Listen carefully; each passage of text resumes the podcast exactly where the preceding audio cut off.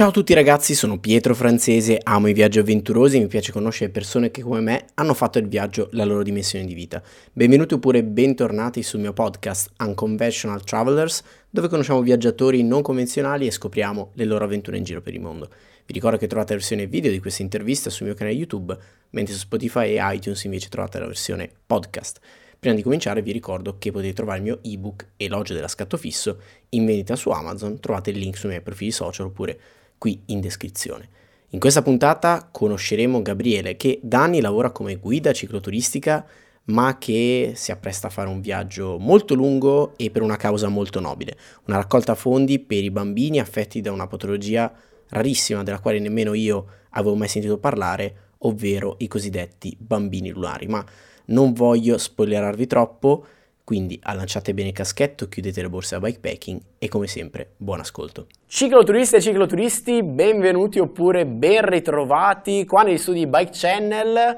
Siamo ad Unconventional Travelers, ovvero il luogo dove vi porto a conoscere viaggiatori non convenzionali che magari rompono un po' le regole e fanno dei viaggi interessanti e che vale la pena di raccontare.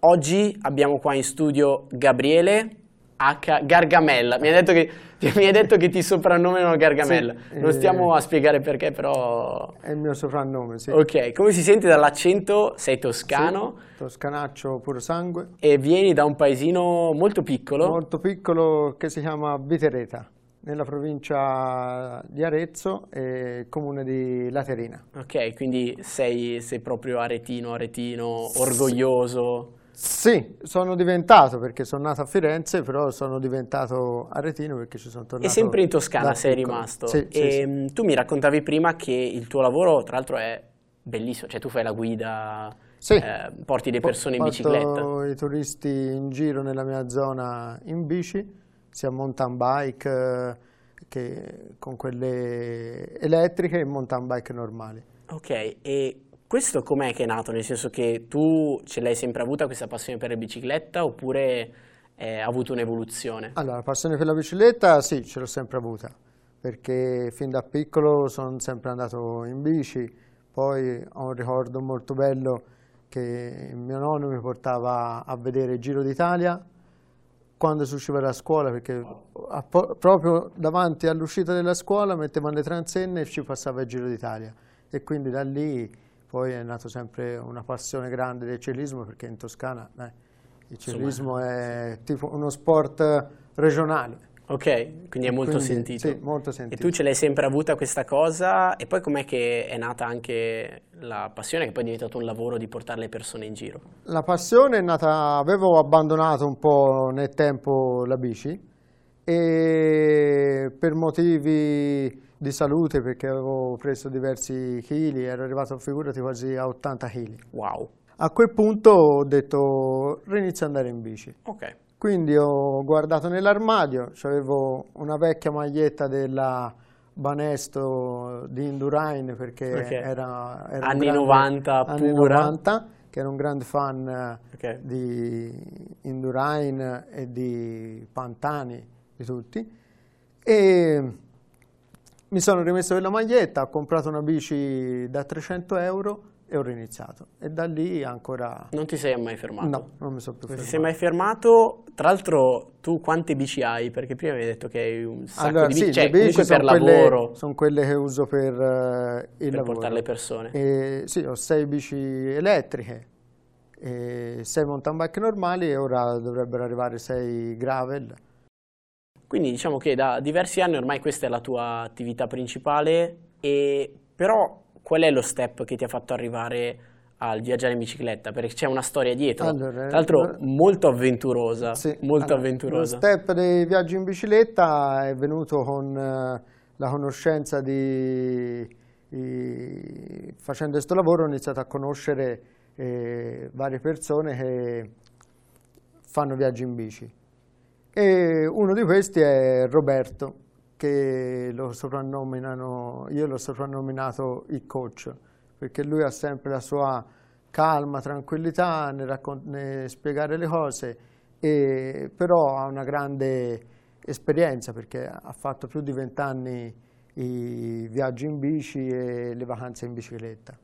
e quindi mi ha dato lo spunto per eh, iniziare nei viaggi in bici. E l'ha fatta sempre alla stessa maniera, perché tu mi raccontavi prima che non, sì, ha, lui non, non ha, niente. Non ha niente, né telefono né ciclocomputer. wow. eh, ha solo il telefono fisso, quindi eh, se volete parlare con lui lo dovete chiamare a casa e sei a casa. Come si faceva una volta, sì, come si faceva quindi una è rimasto, volta. Sì, sì, rimasto... lui è sempre così. Però questa cosa durante i viaggi in bicicletta potrebbe non essere il top, invece... È, è quello che pensavo anch'io. Però il primo viaggio che ho fatto con lui l'ho fatto a luglio dell'anno scorso e siamo partiti io con il mio telefono e tutto e lui mi diceva guarda non ti serve a niente il telefono, mettilo via, non Però, ti serve a niente. Comunque tu te lo sei Io portato perché... Me lo sono portato perché è una cosa utile, Okay, secondo okay. me succede qualcosa, devi chiamare, devi fare, eh, è sempre utile. E poi volevo mappare il percorso. Fatto sta che chissà come mai il telefono, nemmeno il primo giorno di viaggio, out. Sicché siamo rimasti senza niente. Io senza telefono, lui senza telefono. Avevamo la mappa del viaggio, cosa fondamentale che la parte centrale del viaggio erano rimasti in macchina della moglie di Roberto. Quindi non vi eravate portati tutta la cartina. Quindi non ci sapeva tutta la planimetria de- Ok. del viaggio. E a quel punto è venuto fuori l'indigeno. E Roberto, lui fa grande affidamento sulle persone del posto e quindi... Gli indigeni, quindi Sì, i locali. I, i locali, lui li chiama gli indigeni perché Ok. sono Del- locali, eh, gli esatto, abitanti del posto, sì. della zona. E quindi man mano che si andava avanti ci fermavamo, chiedevamo informazioni e tutto. Infatti arrivando in bici è molto è facile trovare un'empatia con le persone, quindi non fai rumore, non fai i- Non stai disturbando. Non disturbi. Esatto, ti guardano magari con un po' di curiosità. Sì, sì, sì, di curiosità, ti chiedono da dove venite, Ok. che fate, tutto eh, si chiede informazioni e abbiamo continuato il viaggio e siamo arrivati a fine viaggio. Quindi ce l'avete fatta. Ce l'abbiamo fatta, sì.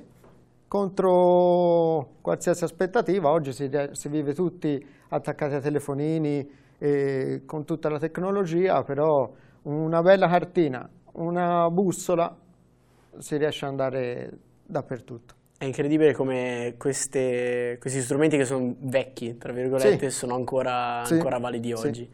E quindi ti è nata da questo un po' tutta la passione per eh, il viaggio, prendere e partire un po' all'avventura, se vogliamo. Sì, sì.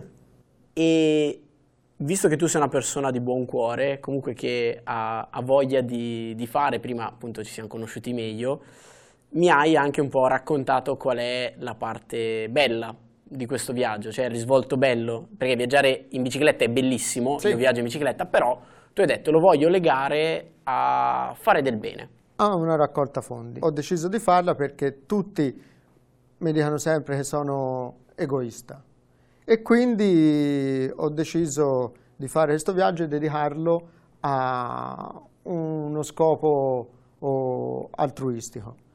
E quindi ho cercato una, una- qualcosa che fosse differente da tutte le raccolte fondi, però senza togliere niente a nessuno, perché qualsiasi raccolta fondi è una cosa sì. importantissima.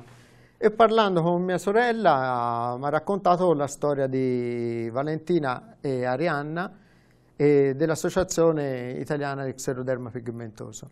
Che, Che- spiega un attimo che cos'è. Che... È una malattia rara della pelle, in pratica che chi soffre di questa malattia non può stare ai raggi UV solari. Quindi, Quindi è una malattia seria.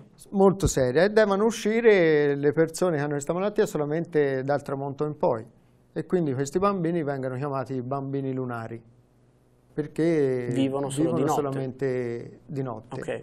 E la cosa che, mi- da- che fa capire eh, di più l'effetto di questa malattia, io ho visto anche parecchie volte nei tuoi video, quando la mattina ti alzi, esci dalla tenda e aspetti il sole per scaldarti. E pensa, e loro non, È l'opposto. non lo possono fare questa cosa. Ok, Ok, quindi è una malattia che colpisce dei bambini che sono nati in questa condizione. Sì, si manifesta dai due anni okay. in poi con delle lentigini e con delle macchie sulla pelle che poi ce ne vari, vari tipi e varie eh, ed, è, ed, è, una malattia molto rara, comunque sì, mi spiegavi sì, prima sì, che colpisce mh, poche persone, però è molto seria come malattia. in Italia appunto, fa quanto ce ne sono 60. Ok, è più conosciuta magari nel nord Europa, mi dicevi anche. Sì, sì. Ok, e quindi da lì la, la volontà di sostenere questa, questa, ricerca tramite una raccolta fondi. Una raccolta fondi. E certo. il viaggio, com'è che l'hai legato a questa raccolta Allora, fondi? il viaggio l'ho legato perché prima cosa era partito il viaggio. Ok che io volevo fare la Francigena anche perché essendo il primo viaggio lungo che faccio è molto, essendo una strada che è percorsa da, fin dal Medioevo, certo. è molto mappata, ci sono segnaletiche e molto, ci sono molti servizi okay. utili da poter usufruire. E tu la vuoi fare al contrario, tra virgolette? Al contrario, sì, poi eh, tutti dicono il contrario, però se guardi bene nella storia, Sigerico quando ha scritto della Francigena l'ha scritta mentre tornava ah, ok, questo non lo sapevo. da Roma Fino tornava a Canterbury. a Canterbury. Ah, vedi, questo non lo sapevo, interessante. Eh, Quindi... Perché sì, la partenza, Sigerico è partito da Canterbury, Canterbury è arrivato a è andato Gerusalemme. sì, a Roma per farsi fare ehm, un certificato dal Papa e poi, e poi è arrivato a Santa Maria di Leo che sì, poi da lì è, è arrivato a Gerusalemme. Sì. Però, Però, nel ritorno... Ah, ecco. Eh sì, perché non c'era l'aereo al tempo, quindi eh, giusto, lui da ha Gerusalemme scritto questo indietro. diario e da lì è partito... Bella questa cosa, non lo sapevo, quindi tu stai di fatto seguendo il racconto di Sigerico. Di Sigerico, Ok, sì. fantastico. E tra l'altro poi mi raccontavi anche che durante il tuo percorso, durante il tracciato, cioè sul tracciato, sul percorso, tu andrai anche eh, in diverse strutture dove sì. appunto di, di, ricerca, sempre sì, di ricerca. appunto eh, il percorso e eh, il discorso dell'associazione si è trovato proprio un legame perché sono tutti nel percorso della Francigena. Ok. Quindi l'Associazione Italiana Xeroderma Pigmentoso è a Viareggio che sarà una tappa del viaggio e i soldi del ricavato verranno, verranno usati per una ricerca uh, di una crema 100% UV che viene fatta dall'Università di Pisa e dal CNR di Pavia. Okay. Il CNR di Pavia sarà un'altra sosta de, del viaggio. Okay. E quindi mattoncino dopo mattoncino si ricollegava a mano a mano, a mano, a mano riuscirai a, a, a, passare sì, da... a, passare da... tutti e cercare durante il viaggio di, di far conoscere questa patologia e raccogliere e, e, poi arri arriverai nel Kent perché tua moglie è, de, sì, de, del, è, è, inglese di quella inglese. regione. La salutiamo, sì. ciao. Ciao. Cioè, hello. Oh, ok. Sì. Fantastico. No, ci, ci, stava a salutare perché comunque è il tuo punto di arrivo. Sì, io arriverò sono... a Canterbury e poi faccio oh, la costa sud dell'Inghilterra. Ok che sarebbe Fino la scogliera delle Sette Sorelle. Ok. Arriverò a Eastbourne. Ok. E da lì poi andrò a prendere l'aereo. Ok. Quindi hai già programmato tutto il viaggio, più o meno hai calcolato quanti chilometri saranno?